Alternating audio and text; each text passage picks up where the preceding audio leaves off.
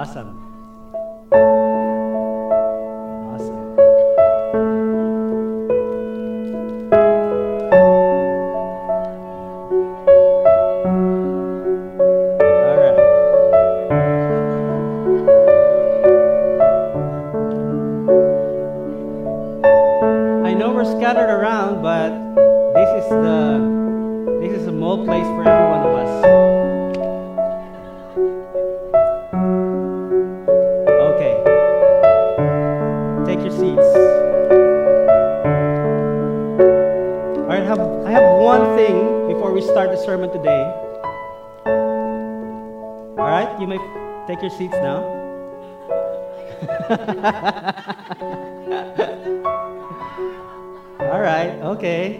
Okay.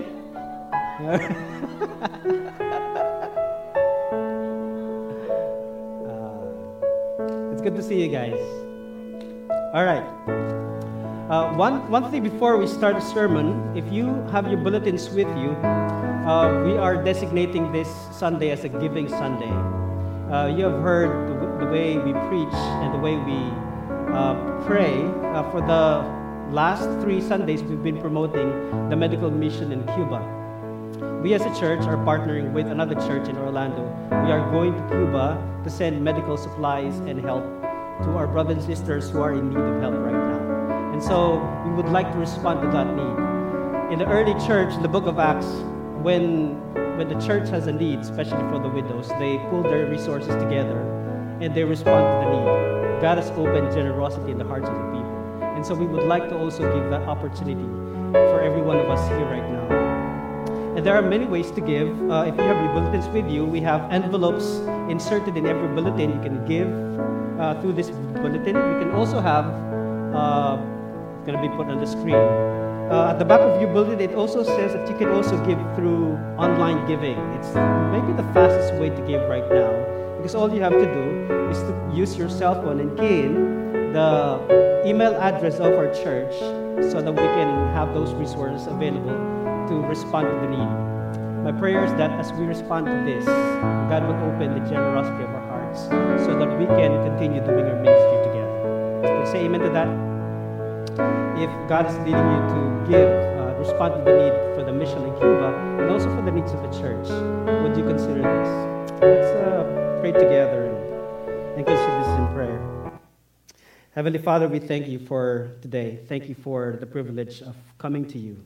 Thank you for the privilege of being part of the family where we can gather every Sunday to worship you, where we can gather peaceably in one location.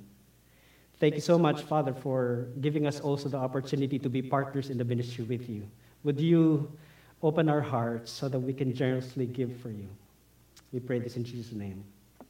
Amen. Okay, how are, how are you? Good? Seems like we're so happy today. Yeah. We'll, we'll have some time for Mother's Day later. Uh, we'll, we prepared something for you. Uh, but we're still in this series. It's called A King After God's Own Heart, and we're now in 1 Samuel chapter 16. We're doing this series of study so that we can appreciate what the Bible is saying. But let me first ask you this question Have you ever read your Bible and say, hmm, this is something weird?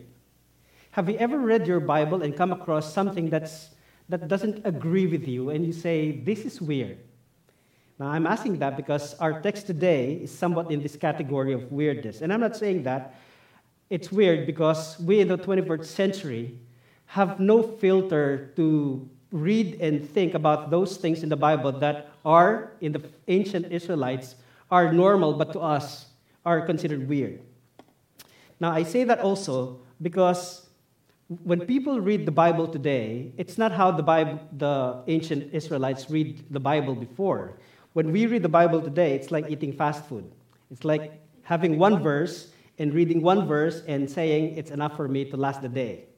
Now, I say that because if you just read one verse at a time, or one verse for that matter, you miss the, the bigger context. The bigger context is what makes us appreciate what the Bible is saying or what God is saying. And that is for me like eating fast food. We kind of eat, um, expect fast food that is easy to digest. It's warm, it's, it's yummy, but it's also entertaining. uh, anything else is boring. Now, when we come to church, sometimes we expect also fast food. In that, because we are trained to appreciate sermons that way. See, uh, beginning from the first century up to the early 1990s, the, the kind of preaching that was being done to the church is not like the preaching that we do today. The kind of preaching that happened before was more of study of the word, opening the word and expositing what's, what the meaning of the scripture is. But today, uh, beginning with, you know, TV shows and game shows, and in the early 1990s, we have the tele-evangelists, so that when we are watching this, we are trained to expect something of that happening in our church. This is the problem with the mega churches right now. They are expecting to give a big show. So take away the lights, take away the sounds, take away the decor, it feels like it's not church anymore. See, church is not like that. When we approach the Word of God, it's not the eloquence of, of the minister who's preaching, it, it's about the content of the Word of God. And this is what I would like to settle today. I was, I was reflecting on this uh, I had to tell myself that sometimes people are looking for the feel good stuff. I mean, it's, it's normal. We want to have that feel good stuff. When you uh, watch television, you want the feel good stuff. That's why we like watching the, the feel good movie, the chick flick movies, right? You want the comedies and, and the love stories. But when you come to the Word of God, there are, there, these are serious thoughts. These are serious messages from the Lord. We can just approach this with a feel good. But some people, when they come to church, they expect that the worship is, is going to make them feel good, and the sermon is going to make them feel good. And if it's not, if it does not meet the expectation, then I'm, I'm going to have to pack up and go to the other church.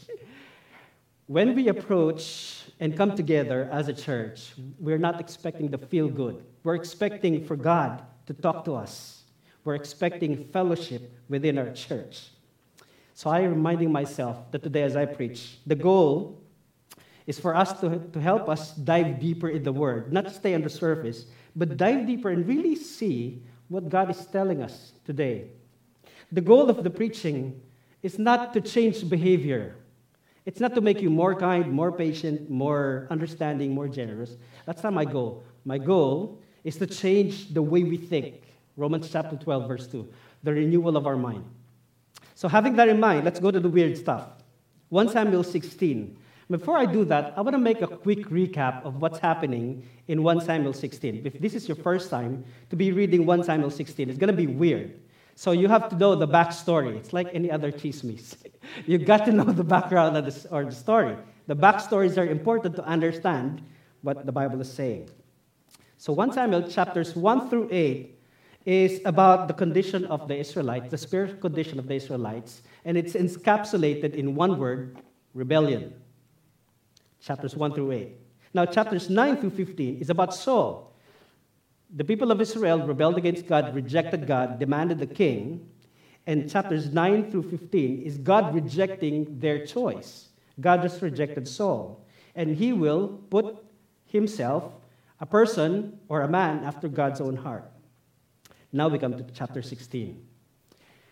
If we are going to set uh, a wider context, so to understand 1 Samuel 16, we're going to have to go back to the last statement in chapter 15 so that we know where it ends. But when you read 1 Samuel chapter 15, the last portion of it, you are reminded of something. Let me read to you Genesis chapter 6, verse 6. It says, And the Lord regretted that he had made man on the earth and it grieved him to his heart. Two words here. He regretted that he had made on earth, and he grieved him to his heart. Now, right after Genesis 6 6, we are introduced to Noah, the ark, and the flood. Keep that in mind. Now, if you read back 1 Samuel chapter 15, the last portion is verse 35, it will give you memories of Genesis chapter 6, verse 6. I'm going to read to you 1 Samuel 15 35. And Samuel did not see Saul again until the day of his death. But Samuel grieved over Saul, the same thing with Genesis 6. And the Lord regretted that he made Saul king of Israel. Now, with almost the same language, God regretted the creation of mankind in Genesis. And in Samuel, God regretted that he made king, that Saul was made king. So both stories may be years apart, but there's a repetition of theme in here that God is regretting something. It's an emotional response. It's not an intellectual response. It's an emotional response for something that happened. In Genesis 6, man became, became wicked. In 1 Samuel 15, Saul has rebelled against the Lord. And so, in both uh, stands, God has been grieved and he has regretted. Now, right after Genesis 6, there's Noah, the ark, and the flood. And so we're expecting it's going to happen also the same way in 1 Samuel chapter 15. So who's going to be the new Noah? What's going to be the new ark? And what's going to be the punishment, the flood? Now we are introduced to 1 Samuel chapter 16, verse 1. Let me read to you this.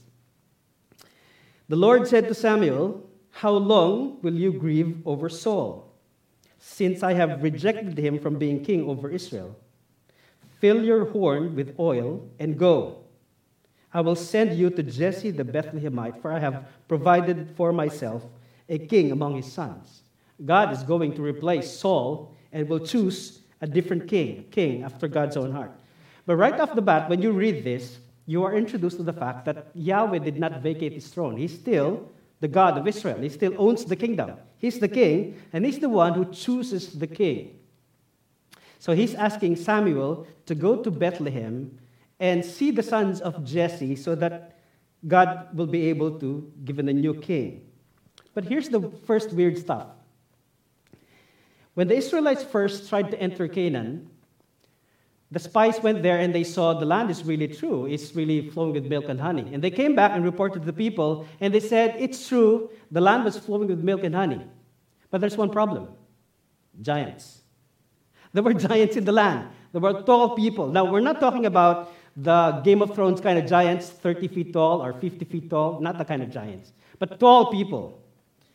Now, what's interesting here is the term that was used for giants in Numbers 13 are Anakim and Rephaim. These are group of people or tribe of people who are tall, immensely tall, giants, as they say.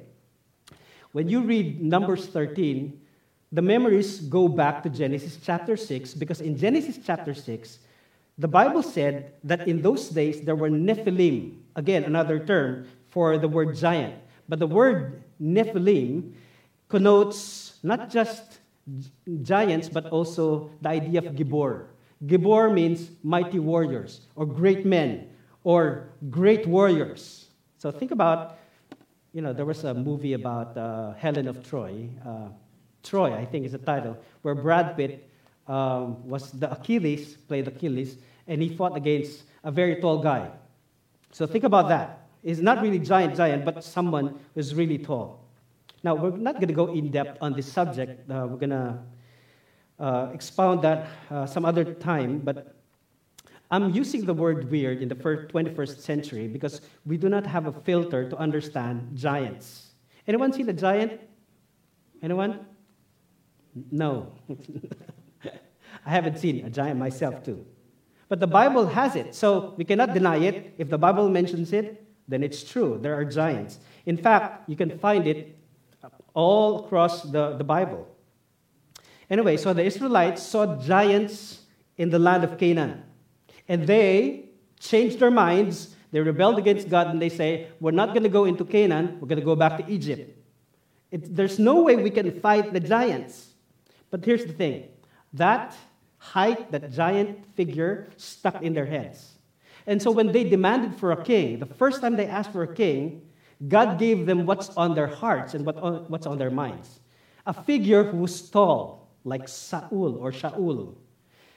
Let me refresh your memory about Shaul.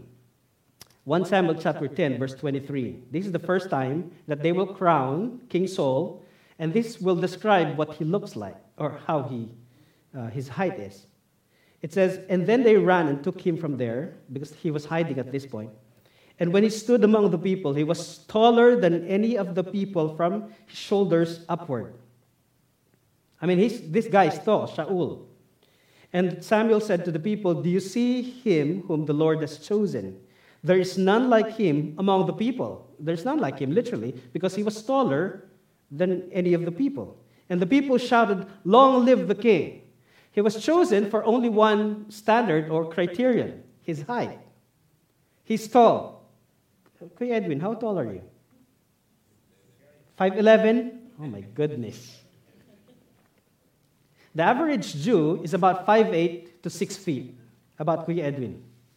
So if Saul is, is taller from his shoulders and up, he probably is 7 feet tall.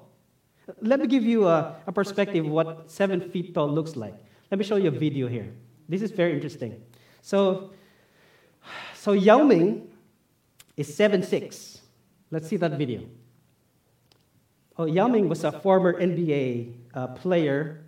Uh, he's 7'6, and he visited Pacquiao and Rios fight uh, in Las Vegas before they fought. And look at the difference of perspective. Look at Manny Pacquiao. Manny Pacquiao is, is 5'5. He's about my height. Look at him. He's 7'6. We're not talking about giants here. I mean, he's just tall. So if Saul is this height, he's 7'6. I mean, look at that. So it puts in context why the people wanted Saul. They, they wanted a king who will represent height, because height represents leadership. That's how they understood it. No wonder the people demanded a king like Saul. Saul is the picture of the Giborim in Genesis 6. The Giborim also, the Rephaim in Numbers chapter 13. So what we're saying is that this, this is really fascinating. the first time I saw it, I was like, wow, come on. I mean, Pacquiao is like a, ch- a child uh, beside him. All right. Thank you very much for that.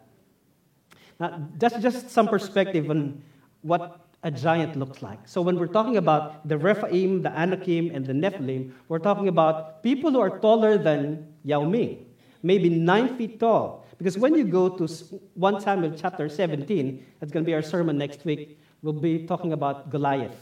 Goliath is said to be nine feet tall and nine inches. I mean, look at that. Two more feet above Yao Ming. Dressed in coat and spear, like a mighty warrior. It's exactly what, how it's uh, described in Genesis chapter 6.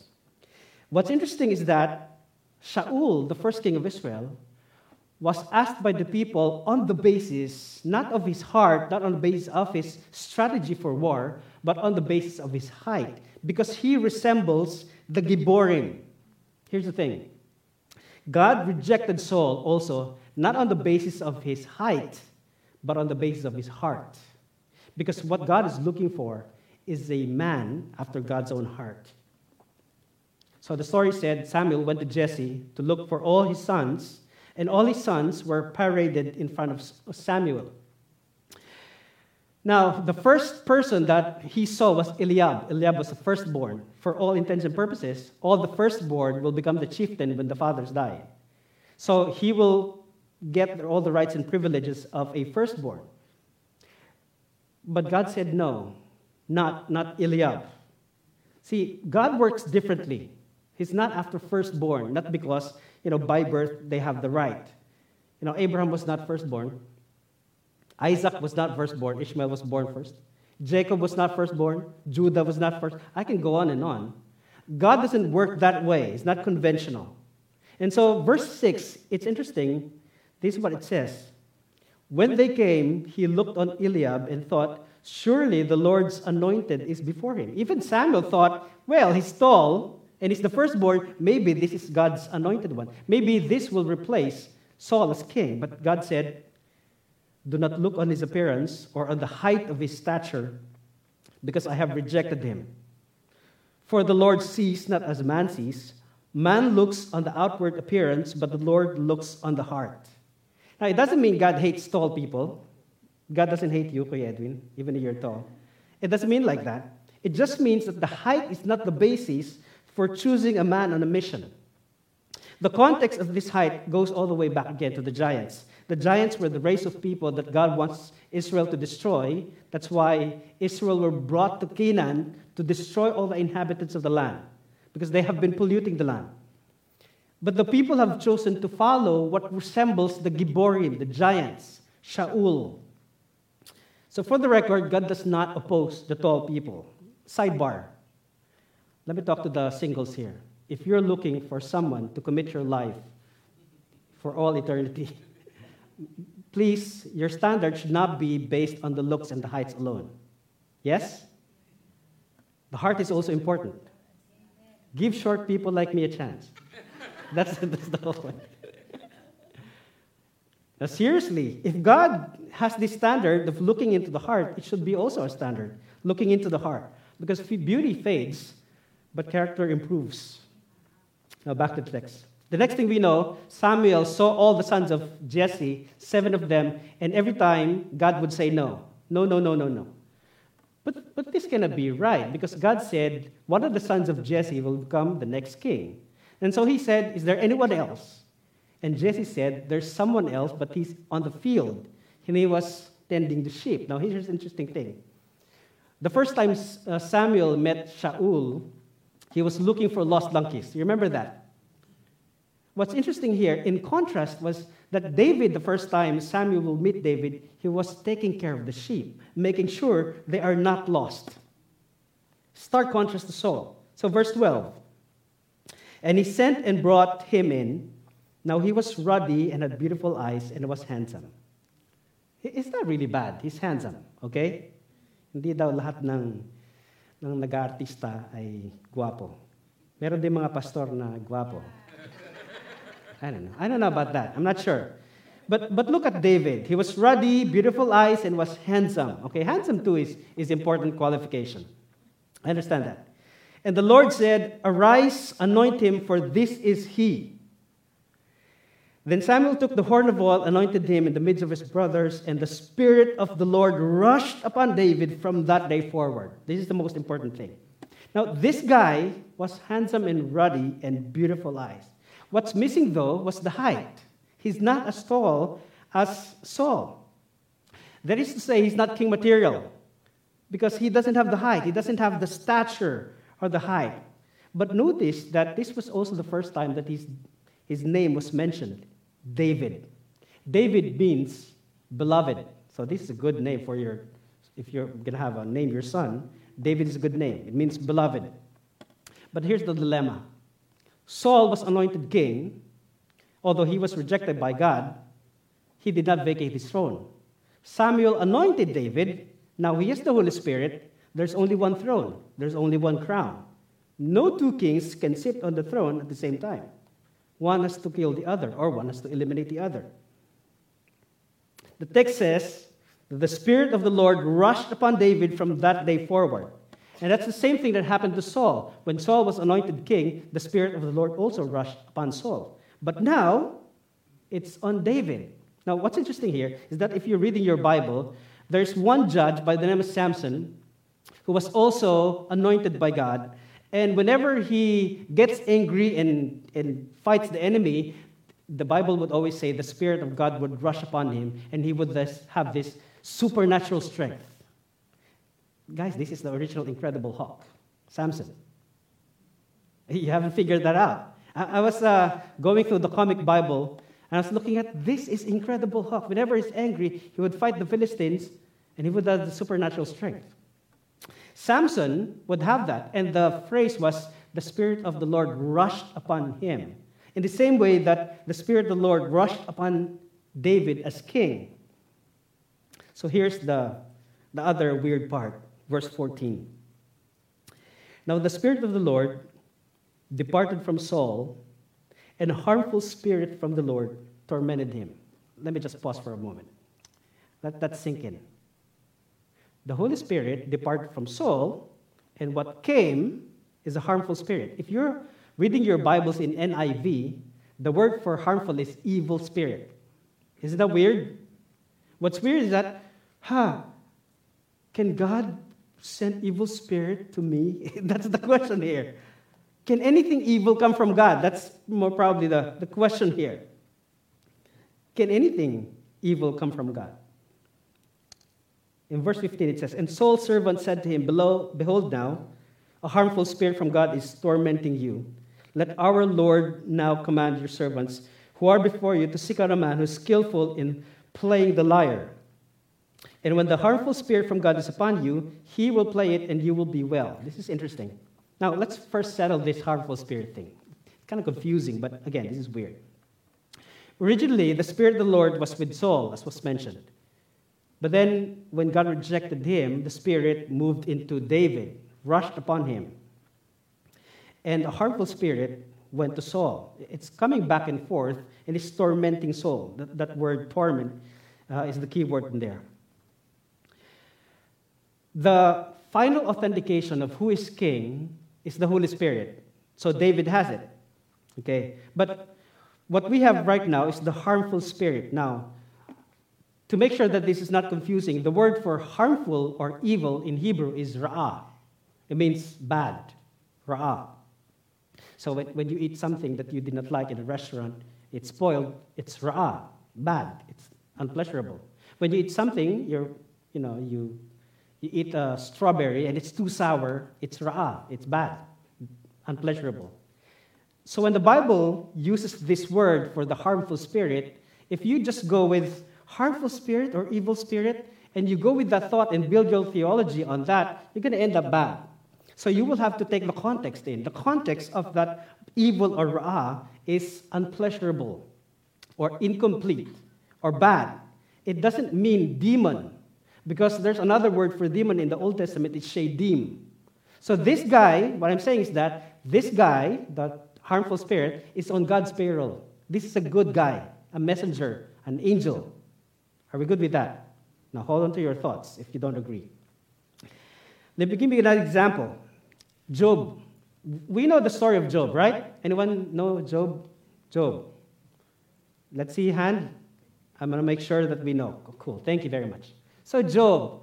So, when you read the book of Job, at the very beginning of the story, there was a council meeting of the sons of God or the heavenly beings, and they were saying, God, we have to make a report on you. And there's this one guy who just came and said, Where have you been?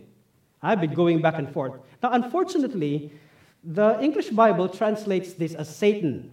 See, the Old Testament, Satan is not a personal name, it's a title for a, for um, like a, like an oppressor or an, an enemy. It doesn't mean evil or demon. Okay? Satan in the Old Testament is not a proper name. You, you don't put, um, you don't put uh, the for Satan because it's a title.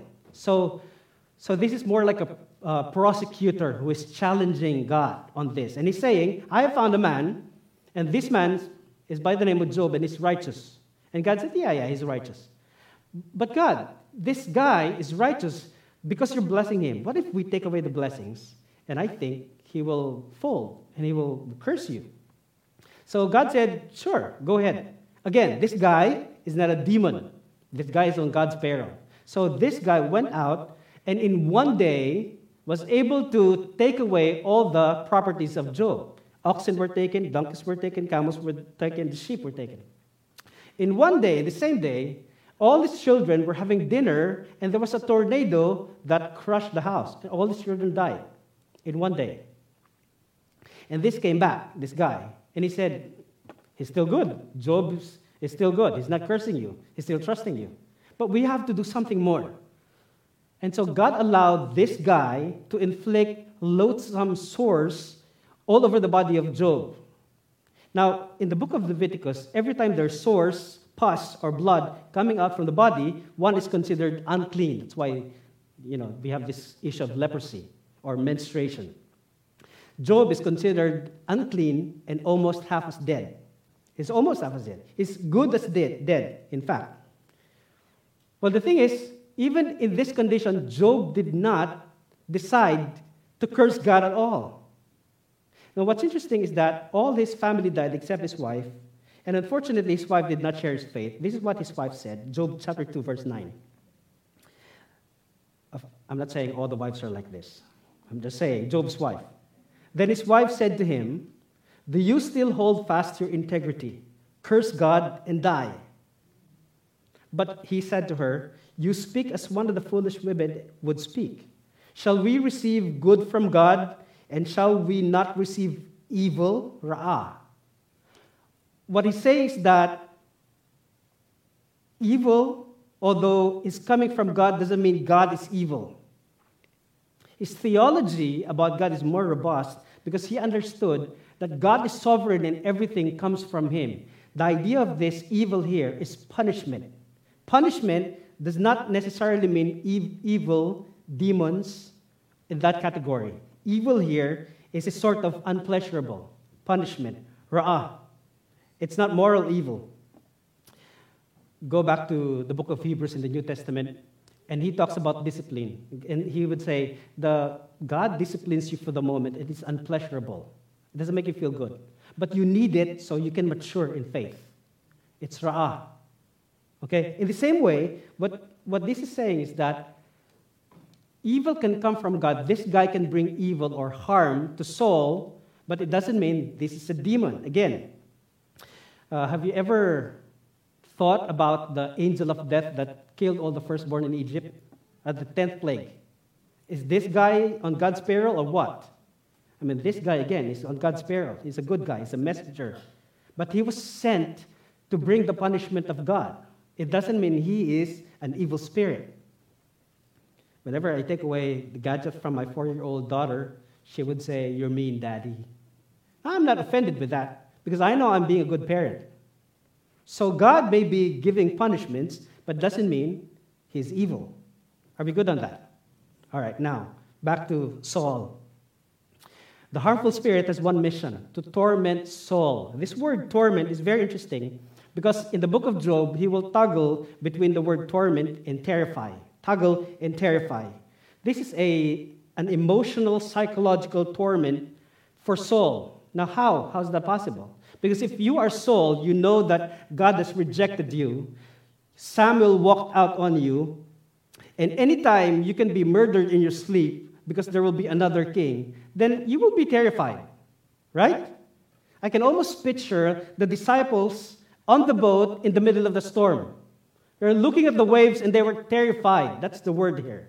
And so this harmful spirit comes to Saul and terrify him psychologically, emotionally, and spiritually. Now, anyone who has uh, read or watched Tolkien's Lord of the Rings, you would try to recall that there's a character named Gollum. Anyone know Gollum? Okay, so Gollum is the creature. Good. He has the ring. He calls it precious. He took it by murder, and then he lost it. He lost it to Bilbo Baggins. And there was a scene where, where where this guy, this creature, was talking to himself and he was saying, My precious, my love. he was talking about the ring. The ring to him was the precious, it consumed him. So, so he would do anything just to find the ring. Saul, imagine Saul on his throne, consumed by the, the ring, the precious, the throne, the crown. He wanted to keep it for himself.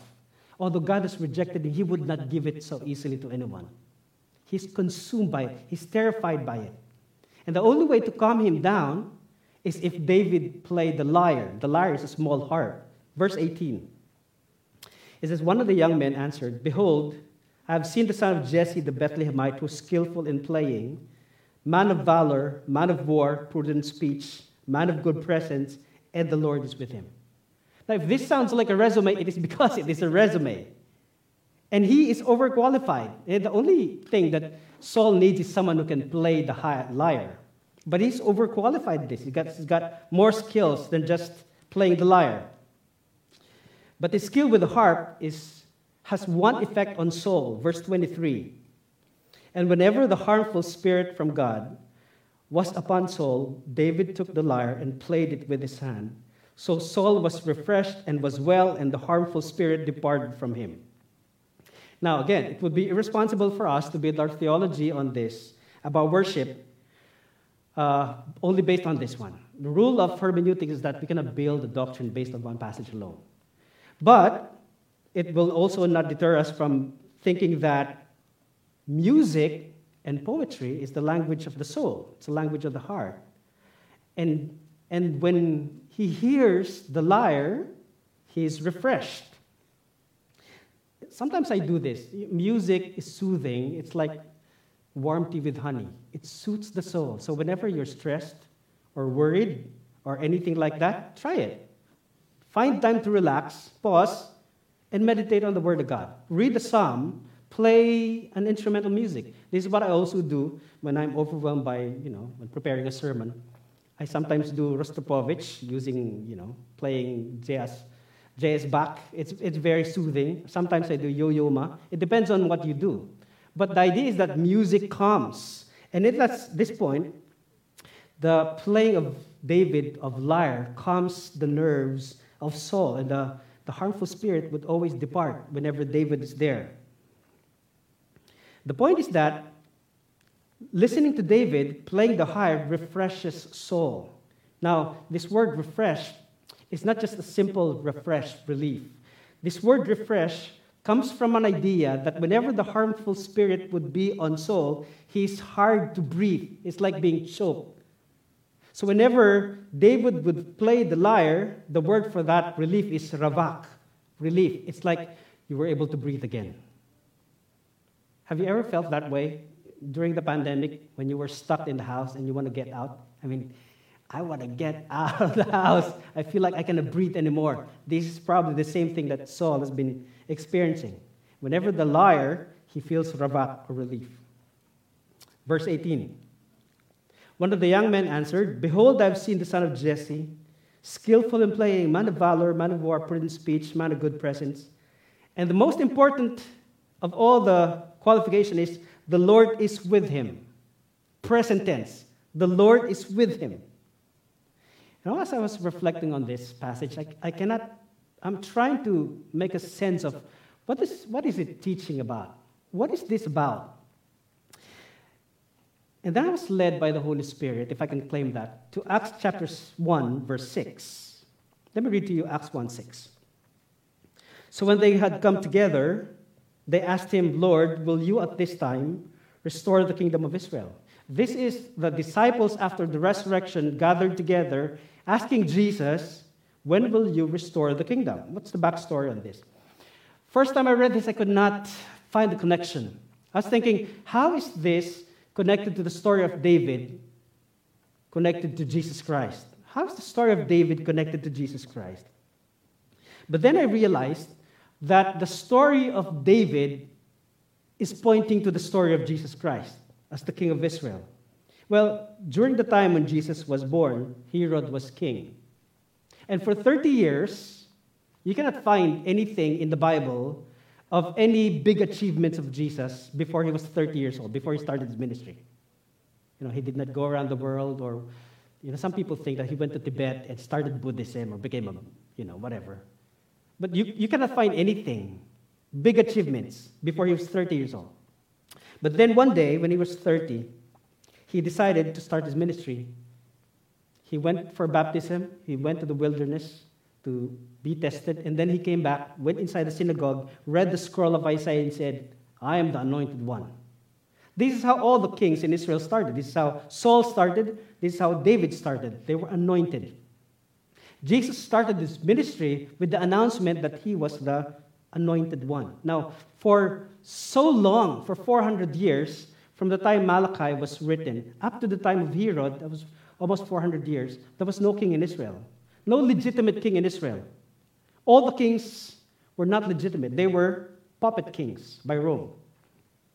Jesus did not do anything.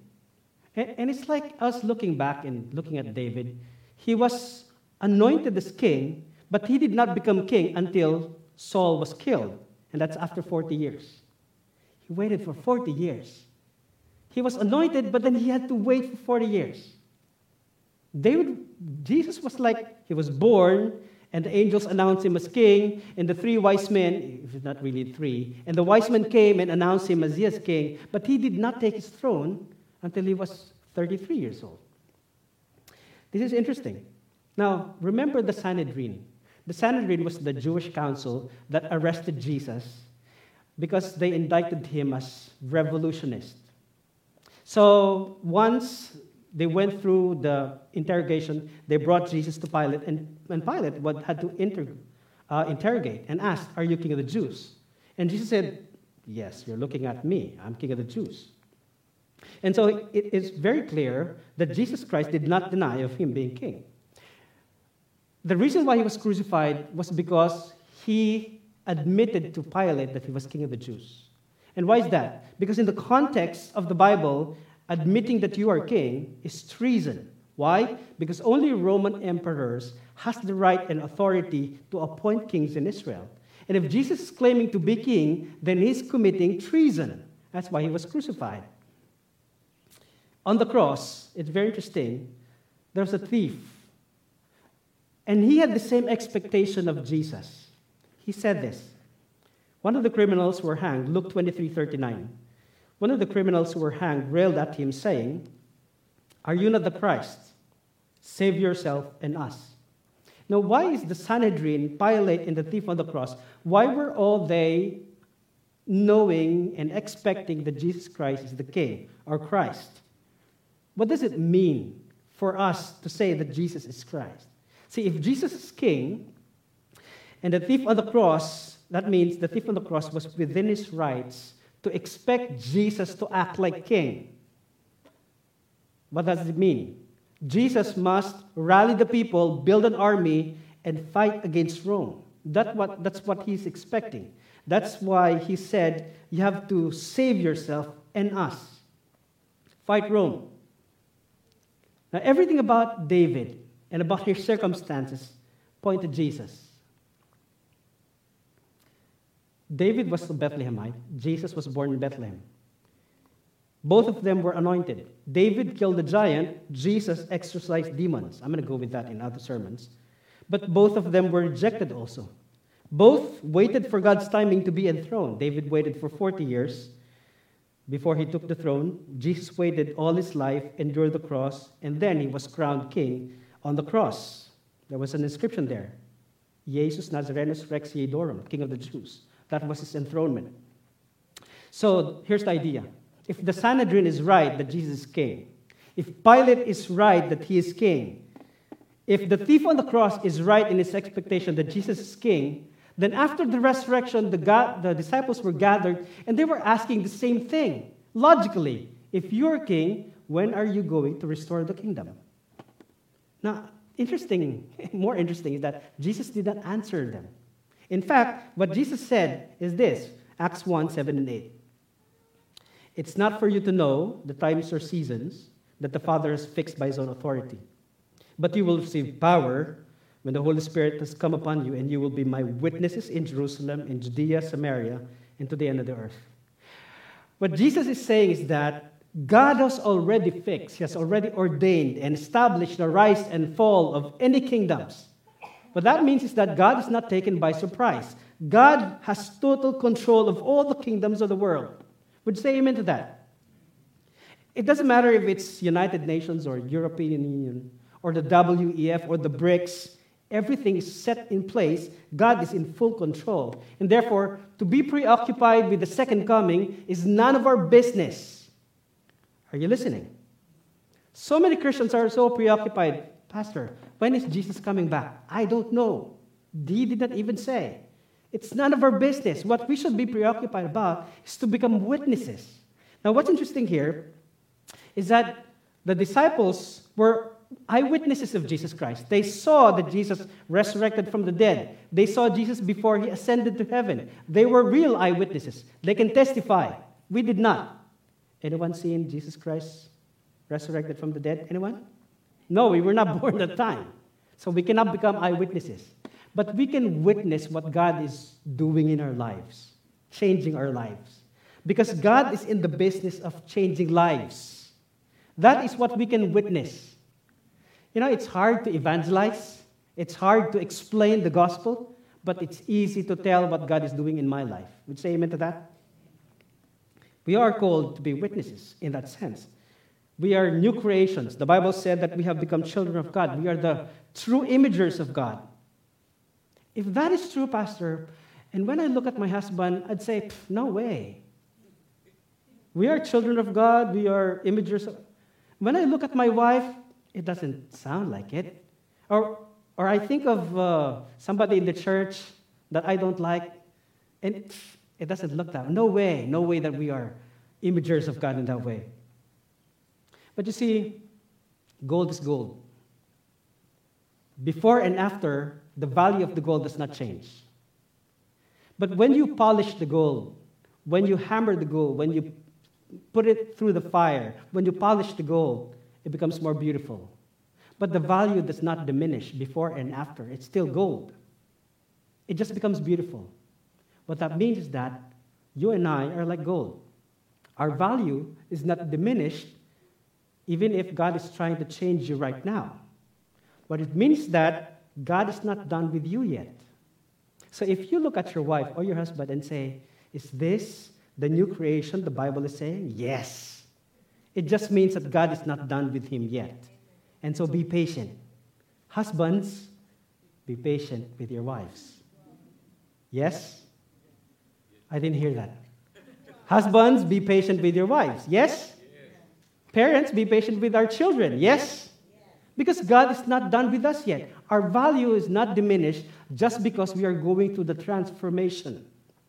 The key here is transformation. We are being changed from glory to glory.